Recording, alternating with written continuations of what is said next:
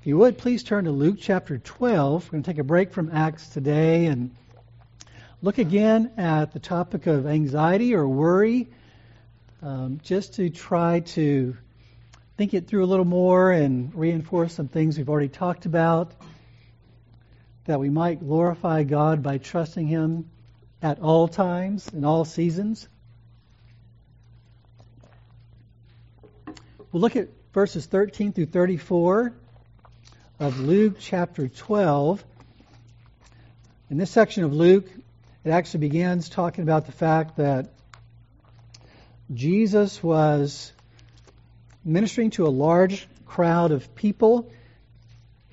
If you notice in verse 1, it says, under these circumstances, which refers back to the fact that uh, they were plotting to catch Jesus in something he might say, and so the heat was turning up on the Lord Jesus from the religious leaders. And it says, under these circumstances, after so many thousands of people had gathered together that they were stepping on one another, he began uh, saying to his disciples, and they began talking about the issue of hypocrisy and uh, persecution. And he mentions in verse 6 and 7 that we are um, more valuable than many sparrows, that God uh, indeed has all the hairs on our head numbered, and He does not even forget the little sparrows. And so, if He doesn't forget the sparrows and He knows the hairs on our heads, then we need not be afraid. And then in verses 11 and 12, he talks about the fact that in persecution you might have to appear before some authorities and actually be worried about what you're to say or how you're to speak. And he says, Don't worry, God will give you what you need in that time.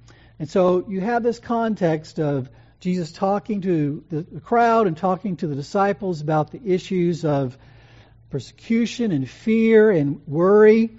And then we have this section where uh, someone asks a question.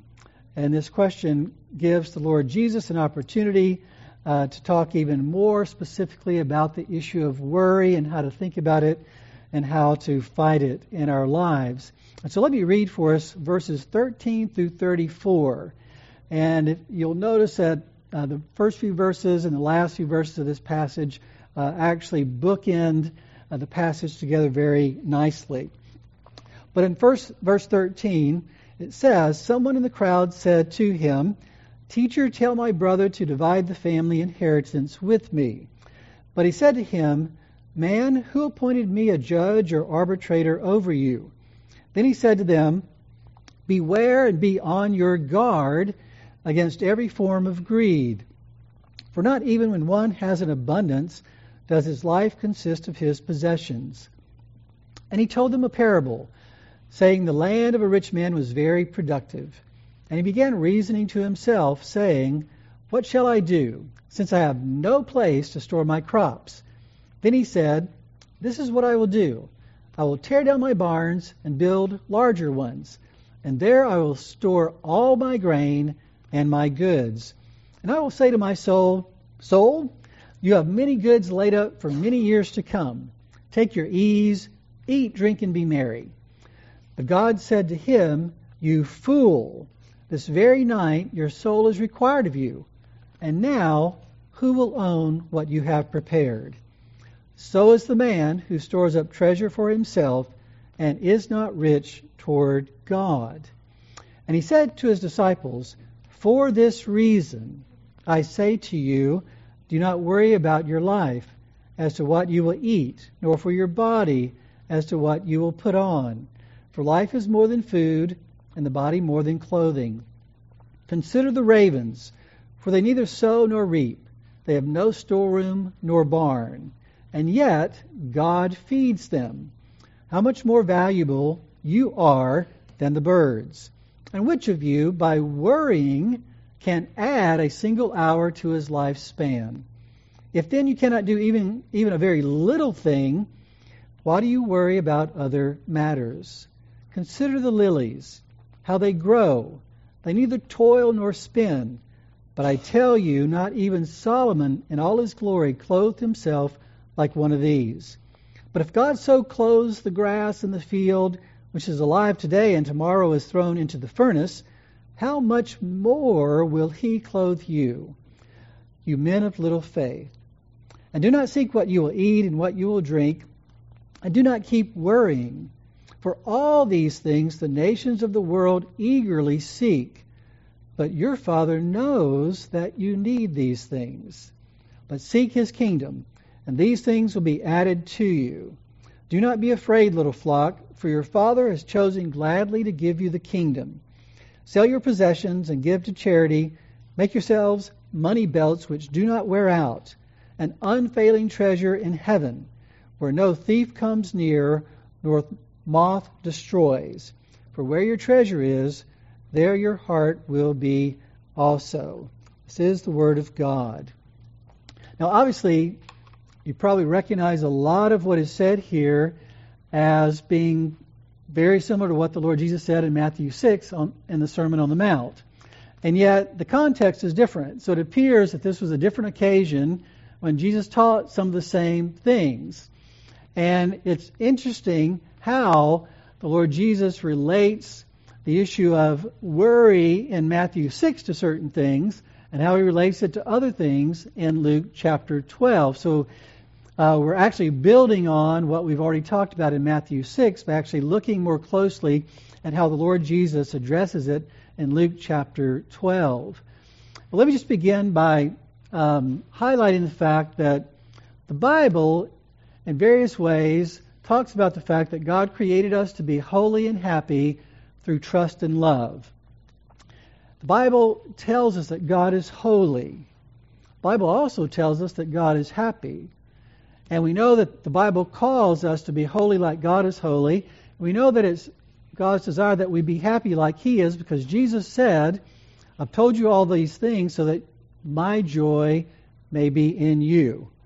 So if you look closely at what the Bible says, it reveals a God who is holy and a God who is joyful, is truly happy, and He created us in His image to actually be holy like He is holy and happy like He is happy. But you can't separate those two things. You can't be truly happy and ignore holiness. And if your pursuit of holiness doesn't result in happiness in God, then your pursuit of ha- holiness is off somehow. They both go together. And God calls us to do that, to pursue both of those things, holiness and happiness together, through trusting Him and loving like He's called us to love. And that brings us to the issue of worry, because worry is, is unholiness. It's not a holy thing to worry. It's very clear that the Lord in this passage twice says, Do not worry. That's a command. And so to pursue holiness is to fight against worry, to fight against anxiety. And so part of the holiness that is important and necessary for our happiness in God, our joy in God, is the issue of having to deal with worry. We've said this in various ways already, but worry can be understood as being consumed with trying to control the future for fear of not getting what I want when God promises what I need to be holy and happy in Him. And so, being worried is not being concerned. We all should be concerned. We should be concerned about our own lives, our own holiness. Uh, we should be concerned about other people's lives and their holiness and their provision. And so it's not concern. We're not talking about just everyday concern for uh, God to do things in people's lives. That's why we pray. We pray out of concern. That's what motivates our prayers is godly concern for ourselves and for others. So it's not concern, but it is the desire to control.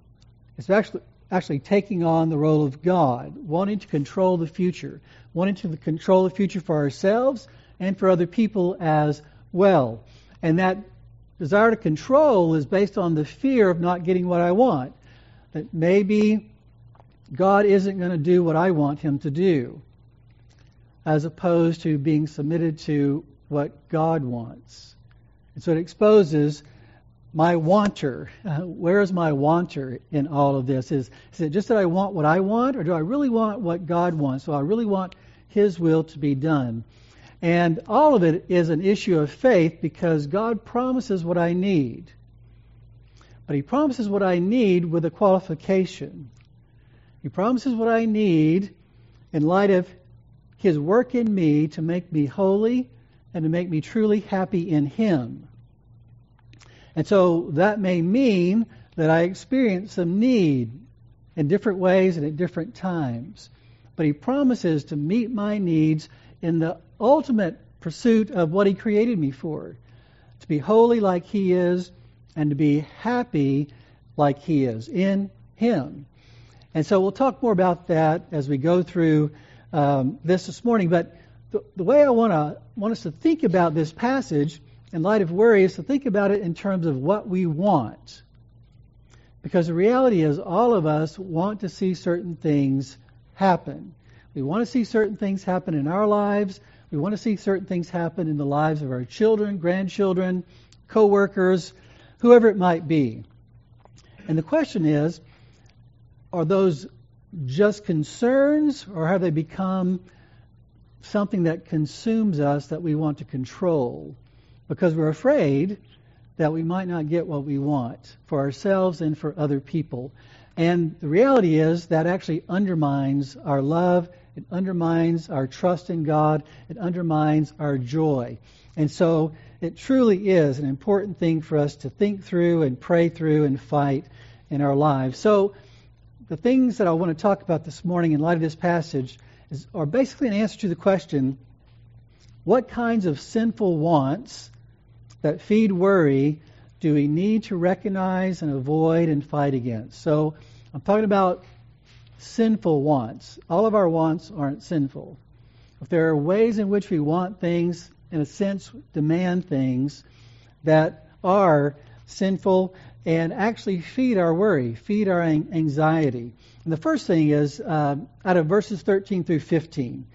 Um, in verses 13 through 15, we see that someone in the crowd, now this is a huge crowd where they're stepping on each other, and someone in the crowd, uh, I don't know if they raised their hand and said, Teacher, teacher, but they got Jesus' attention, and he asked him to, or basically said, uh, Teacher, tell my brother to divide the inheritance with me. Now, it's possible that he wanted Jesus to go to his house and tell his brother, or that brother might have been standing right beside him. That brother was trying to pull his hand down and say, hey, don't, don't raise your hand. He said, Tell my brother to divide the inheritance with me. He's right here. Tell him. And Jesus says, Man, who made me the arbitrator between you and your brother? In one sense, Jesus is highlighting the fact that there is a proper process to go through Jesus didn't know any, on a human level, as a man, he didn't know all the details of what was going on between him and this guy's brother. And so to just make an arbitrary judgment without the details would, would not have been a just thing for Jesus to do.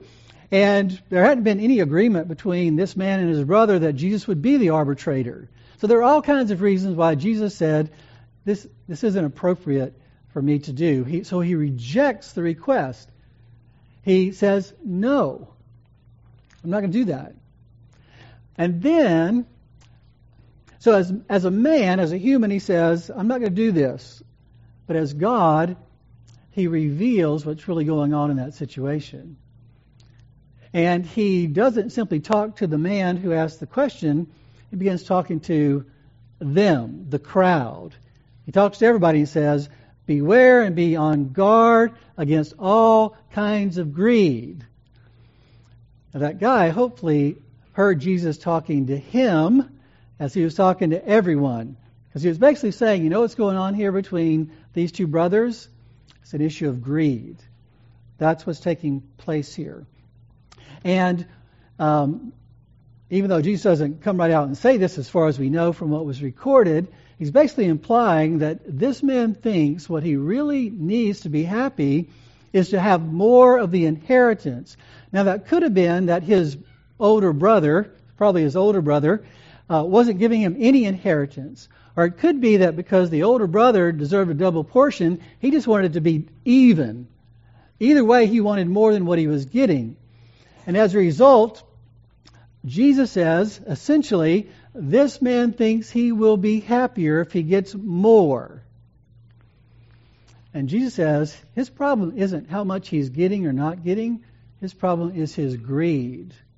That's his real issue. Uh, and Jesus is essentially saying, I can help you with that. I'm not going to be the arbitrator of this inheritance thing, because that's really not the issue here that's going to make the difference in your true happiness. But I can help you with what really will make you happy. And that's the issue of greed. And so we see this discussion going on, and it exposes the fact that there was this desire for wanting more than what was given in this situation. And we need to realize that that could have been any one of us raising our hand and asking God to tell someone to give us more than what we're getting. Uh, tell that person to love me better. Tell that person to spend more time with me. Tell that person to do this or that or whatever, because I'm not getting what I need. So tell this person to do what they need to do for me. Now, obviously, there's a place for praying for our relationships, but there's an issue of how we pray for our relationships. That's the point. And we should pray that they would grow and pray that where there's a lack on our part, on, on, on others' parts, that, that we grow. But how we think about that and how we pray about that is very important. It's interesting in the Old Testament, you've got an account of Korah's rebellion. And Korah and some others um, are basically rebelling against Aaron and against Moses. And Moses uh, challenges them and rebukes them. And it says in Numbers 16, Moses said to Korah, Hear now, you sons of Levi, is it not enough for you that the God of Israel has separated you from the rest of the congregation of Israel to bring you near to himself, to do the service of the tabernacle of the Lord, and to stand before the congregation to minister to them, and that he has brought you near Korah and all your brothers, sons of Levi, with you. And are you seeking for the priesthood also? So, what is Moses saying to Korah? God has blessed you richly with what you have. He set aside the tribe of Levi to minister in the tabernacle, to, to be near him. And yet, you're not satisfied with that. You want to be in the priesthood like Aaron and his brothers. It's not enough for you what God has given you. It was a rebuke. You see the same kind of thing in David and Bathsheba and what happened there when uh, Nathan comes to David after he's committed adultery with Bathsheba and killed her husband. Nathan comes and tells the story about the lamb and, and says, You're the man. And God, through Nathan the prophet, speaks to David and says, Thus says the Lord God of Israel, It is I who anointed you king over Israel, and it is I who delivered you from the hand of Saul. I also gave you your master's house and your master's wives. And he goes on from there and says, If that had been too little, I would have added to you many more things than these. But you've despised the word of the Lord, and you have taken um, Uriah's wife to be yours. So, what is Nathan saying? God is saying through Nathan, I gave you all of this, and it still wasn't enough. You had to have someone else's wife. And so it's a picture of greed, not being content with what God has given or what God promises us for the future. And so we have to really think about the reality of what God has promised us. Two of my favorite verses, I know Jan mentions uh, this many times in various contexts, but like Psalm 34:10 says, "The young lions do lack and suffer hunger, but they who seek the Lord shall not be in want of any good thing." They who seek the Lord means those who have a real relationship with God. The Bible says when we're estranged from God, when we're not believers, we don't seek God. But when we are true believers, we are seekers of God, and God promises we will not be in want of any good thing. Psalm 84:11 says something similar. For the Lord God is a sun and shield. The Lord gives grace and glory. No good thing does he withhold from those who walk uprightly. But we can be very anxious that God isn't going to give us what we want and that He might withhold some good thing from us. Um, our prayers can be like the little boy I've talked about before who's praying with his mom. There's various versions of the story praying with his mom or his dad and saying, Lord, um, please be with me as I sleep and bless mommy and bless daddy. And all of a sudden, he raises his voice and says, And may you make sure that I get a bicycle for Christmas. And so the mom says, Son, uh, God's not deaf. You don't have to yell. And he says, Yeah, but grandma is, and I got to make sure she hears what I'm saying. And so the whole idea is that prayer can be another way of just trying to control my situation. So, how I pray is important. Am I praying, God, uh, you have to do this, you have to do this, you have to give me this? And in a sense, our hearts are shouting, I have to have this, even as I pray. Or am I saying, God, this is what I want, this is what I think would be good, but your will be done? Is it my will be done, or is it your will be done? And so greed is something that says, I have to have more. I have to have more than what God has given me and, and even more than what God promises to give me. I have to make sure I get what I want. And so some of our anxiety is that kind of anxiety. It's driven by that kind of thinking that that maybe God won't give me all the good things that I need. That maybe I'm going to get the short end of the stick somehow. Well, secondly, in the next section, uh, verses 16 through 21, what the Lord does after he talks about being careful of greed, wanting more and more and more and more, and that's the idea of greed, wanting more and more and more. We can't ever get enough, so to speak. Certainly not enough to make us feel totally happy and secure. And so he tells this story about the rich fool and the stockpiling that this uh, man does. And so, what's going on here is he tells this parable. A parable is a kind of story that, that is meant to um, something we're supposed to take and put it beside our lives and just examine my life in light of that story. That's what a parable is meant to do. It's, it's meant to allow us to evaluate our own lives in light of the story that's being told and the point of the story. So he tells a story, this parable, the rich man who's very productive. There's nothing wrong with being productive. Um, he, he asks the question, What am I going to do? Because uh, I don't have barns big enough to hold my great uh, harvest. And then he says, Well, I'll build, build larger barns. Nothing wrong with building large barns. Um, he goes on, he says, um, You know, I've got a lot for many years to come. Uh, let's eat, drink, and be merry. Now, in one sense, there's nothing wrong with wanting to enjoy the fruit of your labor. So there are things in this story that aren't inherently wrong. But what is wrong about the man's idea? Well, for one thing, he, in this little story, either the word I or the word my is used over and over and over again. So it's all about my stuff and what I'm going to do. There's no consideration of God, there's no consideration of others. It's all very self centered. And so, obviously, uh, God calls this man a fool.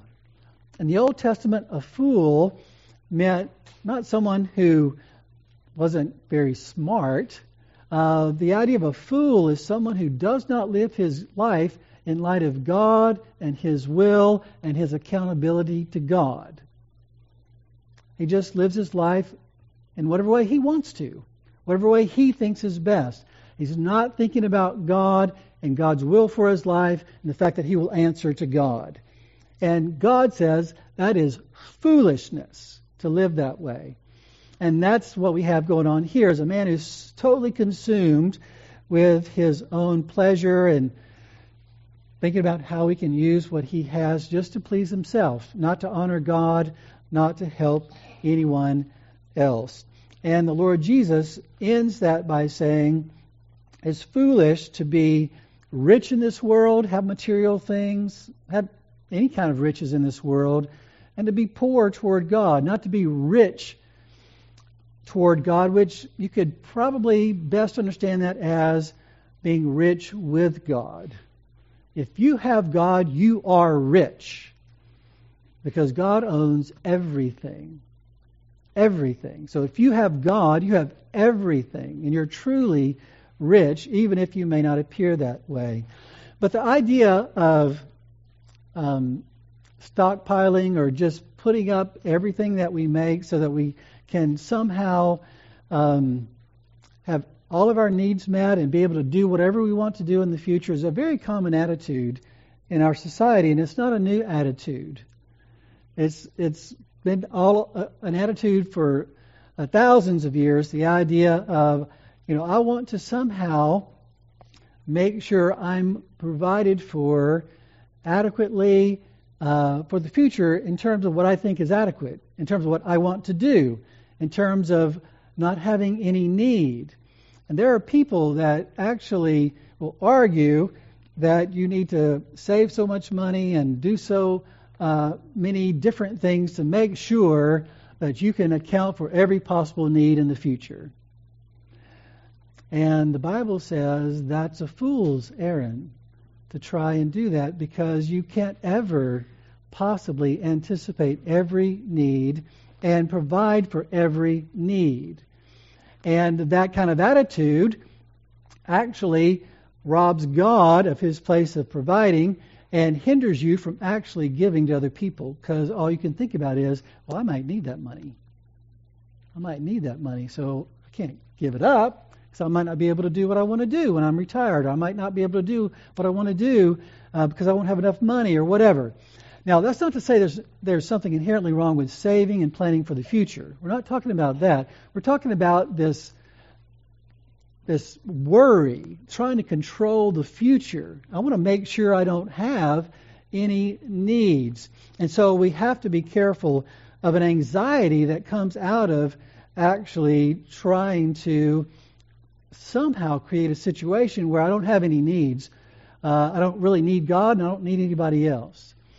Um, this is reflected, I think, in Proverbs 18 when it says, A rich man's wealth is his strong city, and like a high wall in his own imagination.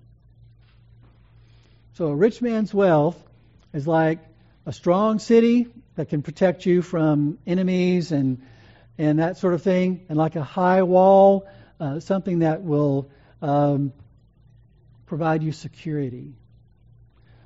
The idea is we can believe the lie the more I have, the more secure I am. The more I have, the more secure I am. When that's just only something in our own imagination. Because the reality is, a fire can wipe out everything. The stock market can drop and wipe out all of your retirement. There are things that can happen that you don't have any control over that can wipe out everything that you've stockpiled, and you might be like the rich fool that you die and you don't even get the opportunity to to spend all those things. And so the issue is the issue of security, not wanting to have any needs. It's kind of like um, I think you can also see this in the rich young, young ruler who comes to Jesus and says, "What must I do to inherit eternal life?" And they go through this discussion, and eventually Jesus says, Sell everything and come and follow me. And the rich man walks away unwilling to do that.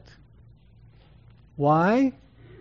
Because he was looking to what he owned for his help and his happiness. If he really believed that Jesus was the source of his help and happiness, he'd be willing to let it all go.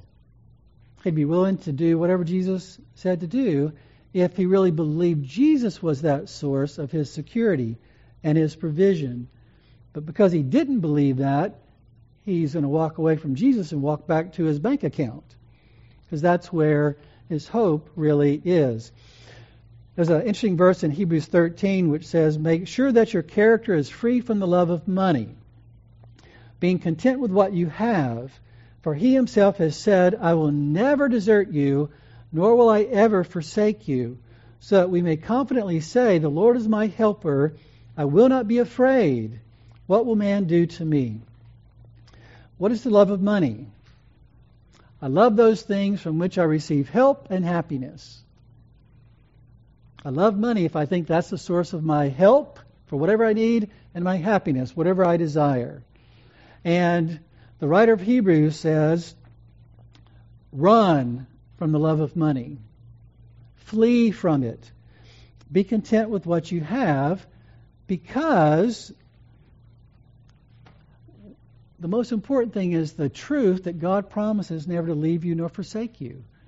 God is your resource. God is your treasure. He's your help and your happiness. If you have God, it doesn't matter what else you have. That's the point. That our hearts tend to think, no, my security and my happiness is based on my bank account or it's based on how much I have in savings or, or whatever it might be. And the Bible keeps telling us, no, no, it's actually based on who or what your God is. And if your God is the true God, you're in good shape. Um, there's a poem about uh, the chair and the man who never wanted to sit. It says, There was once a man who had a wonderful chair. It was a chair that was designed to eliminate all care. But this man was such that never wanted to sit. So the chair and the man fell apart, and that was it.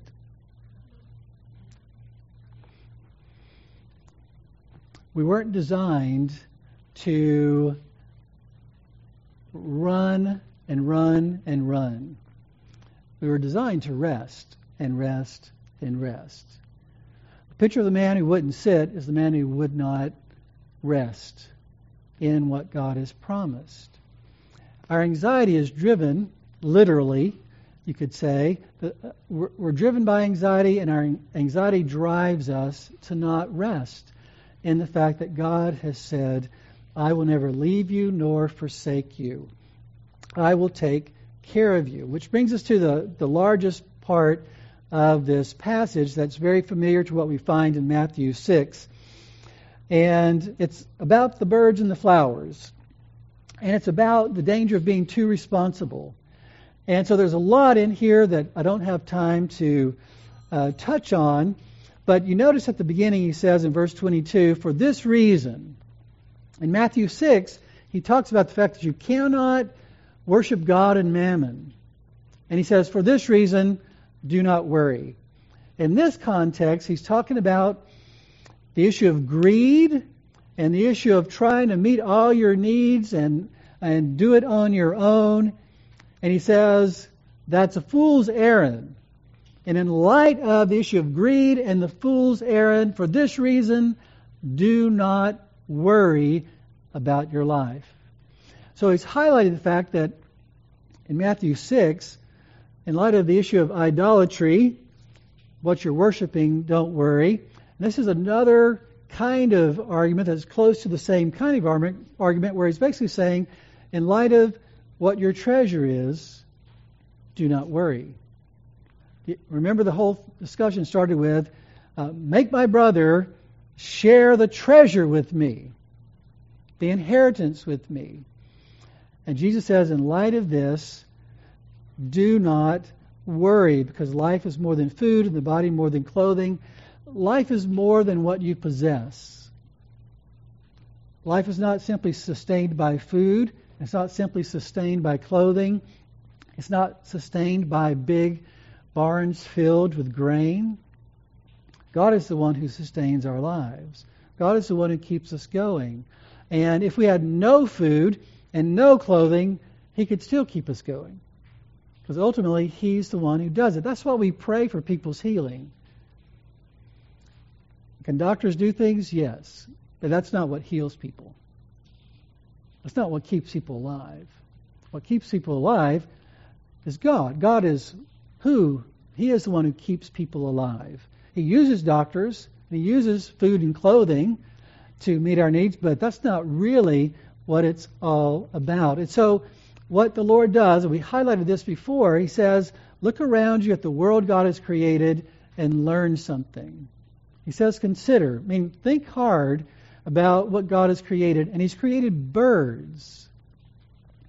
And he says, you know, birds can't do what that rich fool did. They couldn't plant and harvest and build barns. But God feeds them. Now, birds do do things. Um, they don't just sit in their nest and wait for worms to pop in their mouth. They, they go looking for food. So they do things, but the Bible still says it's God who's feeding them. And then he says, consider the lilies. Think hard about the flowers and realize that the flowers can't even do what the birds do. They can't move around and and go find water or or get out in the sun if they're in the shade or whatever they need. They're they're just kind of stuck right where they are. And so it's a picture of, the, of being even more limited than the birds are. And some people are even more limited than normal people are. That doesn't mean God can't provide for them. God is more than able to provide for us whatever our situation is, no matter how limited we are. We may be more limited than most people are because of physical issues, because of mental issues, whatever it might be. God is still more than able to meet our needs. And so the Lord Jesus says, God has given us flowers and birds to teach us something.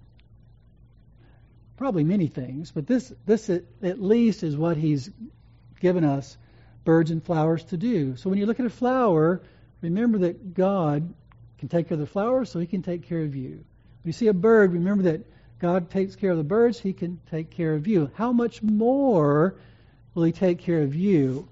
Because the reality is, you and I are not on the same level as birds and plants. Now, there are a lot of people today that want to say we're no different. It's just as important to save a plant or a bird as it is to save a human. And that's a lie. Humans are much more important than plants and, and birds. Should we respect and try to take care of plants and birds? Yes, but not at the expense of humans. That's climate, environmental heresy, sin. It's wrong. I mean, it's very clear that God wants us to realize that He is much more concerned about humans than He is plants and birds, but He still is concerned about them. He cares for the birds. There's not a sparrow that He forgets about. And yet, we are much more important, certainly as His creatures, as those made in His image, and even more so in light of the fact that we are the redeemed, those of us who've been redeemed by the Lamb. Well, he mentions the fact that we find ourselves still worrying in light of the truth, and he says, You men of little faith. I just want to highlight the fact that a little faith is better than no faith. So it's better to have a little faith than none at all. But much faith is better than little faith. And so the Lord Jesus is saying that as true believers, those truly saved, um, you need to try to add to your faith. You need to grow that faith because God is glorified through much faith, not through little faith, as we trust Him for what we need. Um, and He says, Remember, your Father already knows what you need. He talks about the fact that don't seek things like the nations seek things. What, what does that mean? When he says, don't seek what you're going to eat or what you're going to wear, does that mean I don't go into the kitchen and get something to eat or I, I don't go to work and try to buy what I need? No, it means don't set your heart on that. Don't set your heart on, oh, I just got to get these things. No, he says, set your heart on doing the will of God. Set your heart on the kingdom of God. And he says, because your Father knows you already need all these things. What does that mean? Does it mean just intellectually God knows? No, it means God's already at work to provide for you. God's already at work to answer your prayer before you ask Him. In fact, He started right from the very beginning. Everything that's happening in the world somehow is feeding into His answering your prayers, even before you ask Him. Your Father knows what you need, and He will give what you need. Well, there's the question what about Christians who die of starvation? I mean, Paul even says at times um, we're hungry and um, poorly clothed. So, what do we do with those verses? Those verses are in the Bible too. We have to understand those verses, I believe, as many people have argued, that God's promises are, in a sense, uh, a hierarchy of sorts, you might call it, that his greatest promise is, and this is the way John puts it in 1 John, he's promised us eternal life. Now, what is eternal life? being perfectly holy and perfectly happy. Therefore, there may be times when I have needs, but that is God fulfilling His purpose and His promise to make me holy and make me happy, and to bring glory to His name, and to do things in the lives of other people. It brings God glory when someone can be in need and still trust God. It brings God glory when a Christian can die from starvation rather than deny Christ. It brings God glory. And there's no greater answer to prayer than God taking you home. Because that's, that's the answer to God make me holy and God make me happy. Because you're perfectly holy and perfectly happy there. And so God never fails to keep his promises, but there are some promises that have to be in submission to his greatest promise to glorify his name and to satisfy us in him. He will always fulfill his promises in light of that. And so, one thing that I think is helpful in thinking about our own wants and how our wants feed our worry is realizing that we could, in a sense, not want to be a bird, not want to be a flower, I don't want to live day to day. I don't want to live paycheck to paycheck. I don't want to not be able to work and to be paralyzed. I don't want those things. So my I, I may not want to be in need. I may want to be able to meet my own needs. I mean, I think the story of God giving manna to the children of Israel touches on this in that God said to them, I'm going to you know, give you quail to eat. I'm going to give you manna every day. And I want you to go out and gather, you know, a pint of it, each person.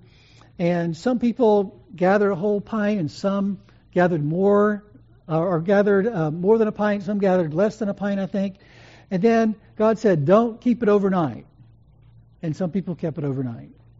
And you think about that dynamic, what's going on there? God said, gather this much, and some people didn't do that. God says, don't keep it overnight. Some people still kept it overnight. Why? Because there's still a reliance on themselves. One way or the other, they're relying on their own wisdom, they're relying on their own efforts to meet their needs. And God is continually at work in our lives to remind us that we cannot meet our own needs. It's just an illusion if we think we're meeting our needs. Now, the Bible does say we're to, we're to work so that we're not in any need, we're to provide for our own family. So, what is that saying? It's telling us we have a responsibility to do certain things. Just like the bird isn't just to sit in the nest and wait for a, a worm to plop in his mouth. But the Bible says God feeds the birds that look for their meal, which means, yes, we're to be responsible and not depend on other people to meet our needs but at the end of the day, I don't say, thank you, me, for all you did to provide for me.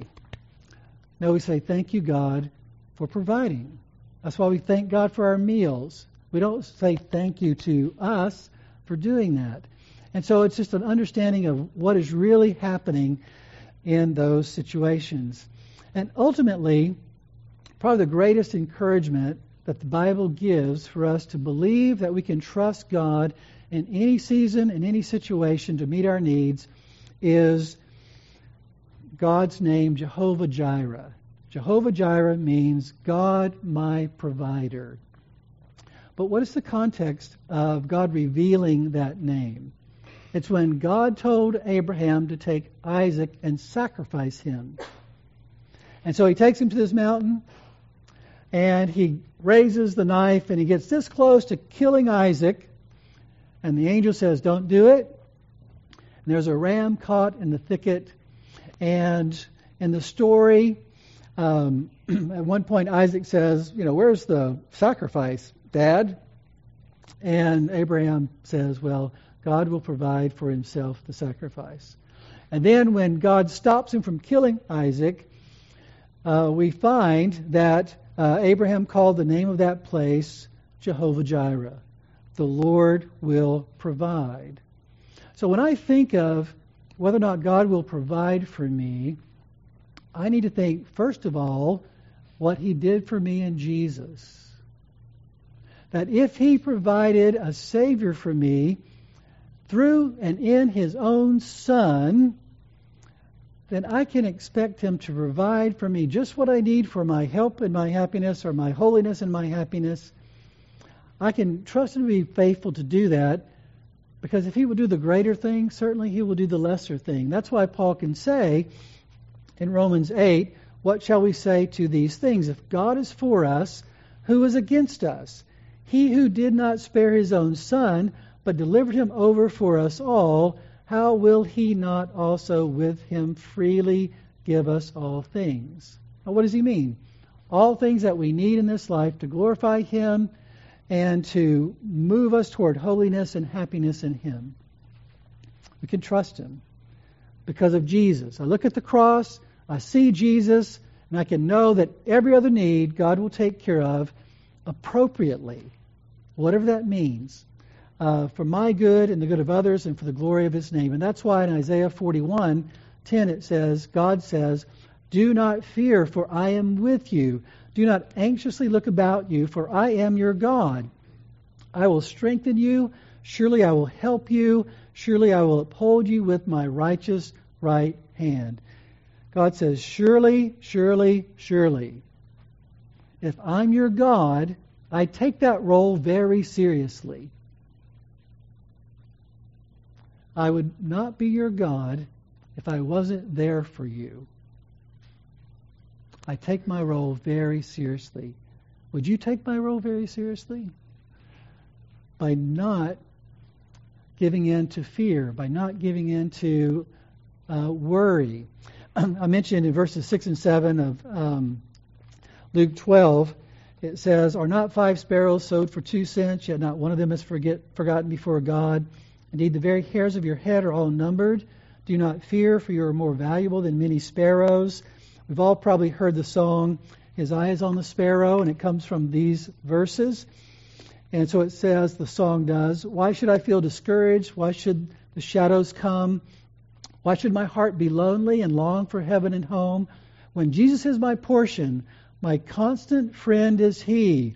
His eye is on the sparrow, and I know He watches me. God is my constant friend. It goes on to say, Let not your heart be troubled. His tender word I hear. And resting on His goodness, I lose my doubts and fears. Though by the path He leadeth, but one step I may see. His eye is on the sparrow, and I know he watches me. When I focus on God's goodness and believe that I can trust him even with my limited knowledge of the future, I only see the very next step. I find that I can have much, much greater peace in my circumstances. The last verse says, Whenever I am tempted, whenever clouds arise, when songs give place to sighing, when hope within me dies, I draw the closer to Him. From care He sets me free. The rich fool thought what he needed to be set free from care was more money and more goods and more material wealth and hanging on to it for as long as he could. God says, no, what you need to feel secure and to be truly happy is me. That's what you need. You need to see me. You need to trust me. You need to rely on me, regardless of what your bank account looks like, regardless of what's going on in you know Wall on Wall Street or whatever it might be. Well, let's come to the fourth point. Is the last part of all this is the issue of um, what we're treasuring in this world and and ultimately, I think this the theme in this passage is all around the issue of where our treasure is and how where our treasure is is going to influence our worry and our anxiety. And in the last verses, 32 through 34, Jesus says, Do not be afraid, little flock, for your Father has chosen gladly to give you the kingdom. Sell your possessions, give to char- charity, make yourselves money belts which do not wear out, an unfailing treasure in heaven, where no thief comes near nor moth destroys. For where your treasure is, there your heart will be also. I think that's the ultimate point of the passage. It starts out with be careful of being greedy, be careful of thinking that possessions are where your treasure is, when really your treasure is with God who is in heaven. And so he encourages us to be careful of trying to control the future in light of wanting to somehow control what we have in this world. And he says, the way the world works, apart from God, is that they can only believe that the treasure there is to have is in this world.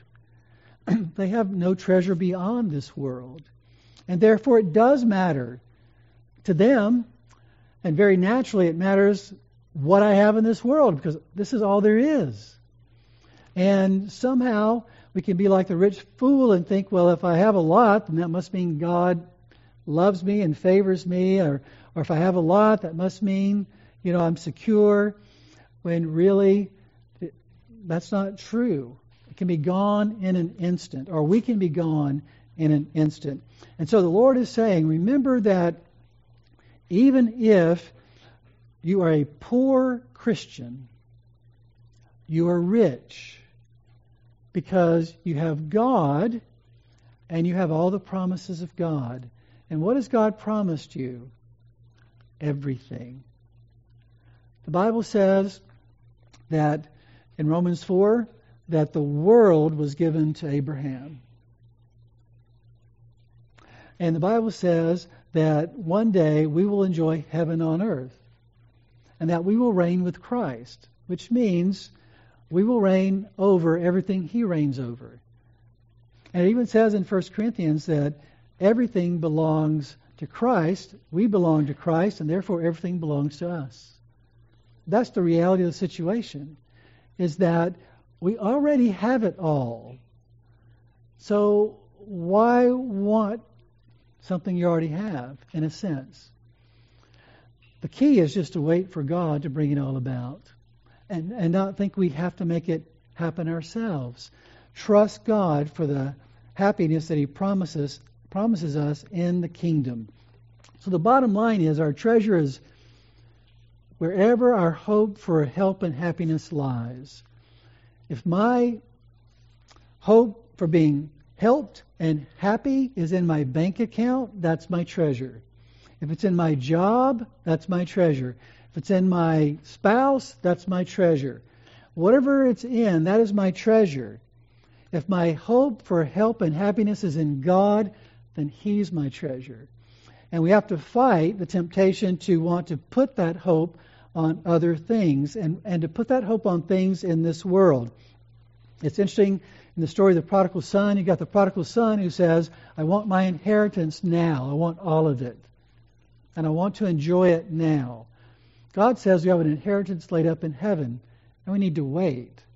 You've got the uh, legalistic older brother who complains that the father never gave him um, a, a, calf to sacrifice or to uh, cook and enjoy with his friends. So he's basically complaining that he didn't get everything he wanted from the father, even though uh, the prodigal son supposedly did. But in either case, you've got a situation where both of them, whether you are the disobedient prodigal son or the quote obedient uh, older son, both of them are, are saying their treasure is in this world. And God is saying we have to fight against thinking that that's really the case because God told Abraham in Genesis 15:1 do not fear, Abraham. I am a shield to you. Your reward shall be very great. That is translated differently in some um, translations. In the NIV and in other translations, it's translated this way Do not be afraid, Abram. I am your shield, your very great reward. And I think that's what the Bible says that ultimately our reward, our treasure, is not anything God gives, it's God Himself. God Himself is our treasure and our reward. And that's why, as I told you the story about the Puritan, and evidently it, it is a true story based on persecution, that many of the Puritans only had uh, meager bread and water because of the persecution that the, they were going through.